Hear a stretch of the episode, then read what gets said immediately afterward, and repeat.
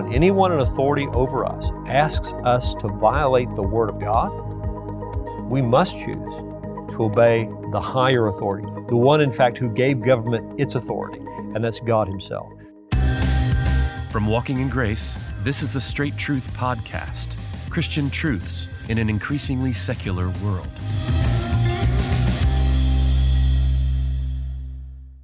Thanks again for joining us for the Straight Truth Podcast. Now, in this podcast, we seek to answer any question you might have about doctrine, faith, practice, or even challenging Bible verses and the like. I'm your host, Josh Philpot, and as always, I'm joined by Pastor Richard Caldwell of Founders Baptist Church. Now, if you have a question you'd like Pastor Richard to answer, then just leave a comment for us below this video, find us on Twitter or Instagram, or even send an email from our website, straighttruth.net. And there at that website, you can find links to all of our previous episodes, as well as merchandise and contact information. With that, let's get to the question for this episode. For our question for this episode, uh, we need to set the context a little bit. We are recording this um, in September of 2020, so the whole COVID pandemic is still happening. Um, the laws about masks and social distancing still taking place in our in our culture. So if anybody watches this, several months later, uh, they'll at least get the context. Um, in some states, there have been more strict requirements for churches about meeting than there are in, say, Texas, where we are. We've been able to meet for several weeks mm-hmm. now together in, in, a socially distanced fashion, but at least we're still able to meet. In some states, such as California, there's not even uh, the possibility of meeting, at least indoors, um, uh, even social distancing. And, um, and so there's been a church in California, one we're very familiar with, John MacArthur's, uh, where John MacArthur's pastor, Grace Community Church, mm. that has sort of this ongoing lawsuit uh, with the LA County, Los Angeles County, um, about whether or not they can meet. And they have continued to meet as a result. Maybe you can talk about that a little bit later. The question is about that context. So the question is um, Does John MacArthur's church, Grace Community Church, filing lawsuit against authorities in order that they can meet? Does that conflict with 1 Corinthians 6, 1 mm-hmm. through 8? Or does it not apply because it is not a grievance against another believer? So 1 Corinthians 1, when, when any of you have a when any of you has a grievance against another, does he dare go to the law before the unrighteous instead of the saints? Right. What would you say?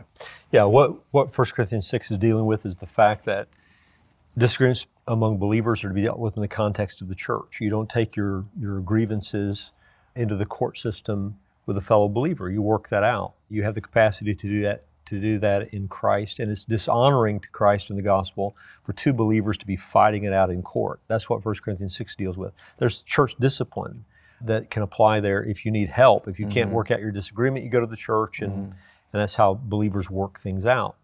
What MacArthur and Grace Church are doing is something entirely different than that. They're simply doing what they must do in order to be able to meet together in California. And I just want to say, you know, from my vantage point, Josh, MacArthur and Grace Church are, are exemplary when it comes to how the church is to relate to the state. They have a great, they've had a great reputation for years and years and years in Los Angeles and in LA County. As John has said, they've received numerous awards from government officials. They've had people from the government in their church before mm. uh, at various times where they were celebrated and appreciated. So they've, they've been exemplary. This is indeed a unique circumstance. And when, when this whole pandemic began, Grace Church, just like our church and churches all over the, all over the land, voluntarily decided not to meet together in order to protect people. We were being told that millions were going to die, and, and, uh, and so it was very reasonable that we would try to minister virtually via live stream and those sorts of things and try to protect our people. When it became apparent that millions are not dying, and when it became apparent that this is going to extend perhaps even into next year, who knows how long it's going to go, we've got to obey our Savior regarding how we're to meet together. Now, we can do that in a, in a way that's most reasonable and, and, and in a way that protects our people to the greatest degree possible. But what we cannot do is indefinitely set aside the clear teaching of the, of the New Testament regarding how the church is to function. And so that's what John and what Grace Community Church are doing. They are simply obeying the Bible. Mm-hmm. And they're making clear that Christ is the Lord of the church, not Caesar, not the government. And we must obey Christ. And so that's what they're striving to do. Now, the attitude, Josh, that we're taught about these sorts of things is found, for example, in Romans 13, uh, where it says in the first verse, every person is to be in subjection to the governing authorities. I mean, that is, that is the posture of the, of the believer and of the church. We are subject to governing authority. For there's no authority except from God, and those which exist are established by God.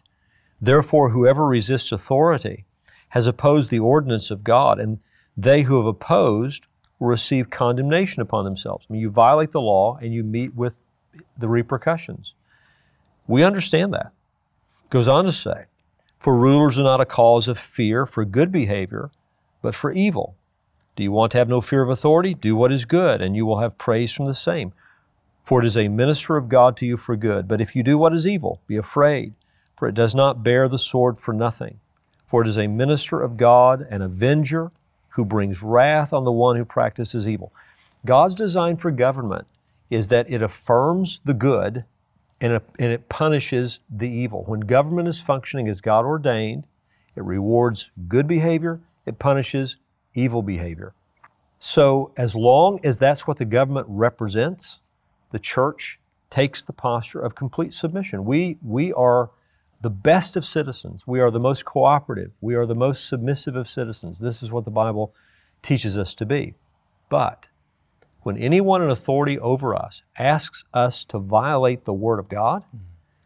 when in fact what they would, would applaud and affirm is evil, what they would punish is good, we choose, we must choose to obey the higher authority, the one, in fact, who gave government its authority, and that's God Himself. So we, when, when government asks us to obey it, but that requires not obeying God, we submit to God, we obey God. And that's what Grace Community Church is doing right now. They are choosing to obey God in the matter of worship and to disobey government because what government is asking them to do would mean disobedience to God. Thanks again for joining us for this episode of the Straight Truth Podcast. Now, we'd love for you to pass this episode around to friends and family, so please like and subscribe to this podcast. You can find it in the podcast app of your choice, but also you can find links to all of our social media channels by going to our website, straighttruth.net. You'll find links to Facebook, YouTube, Twitter, Instagram, and the like.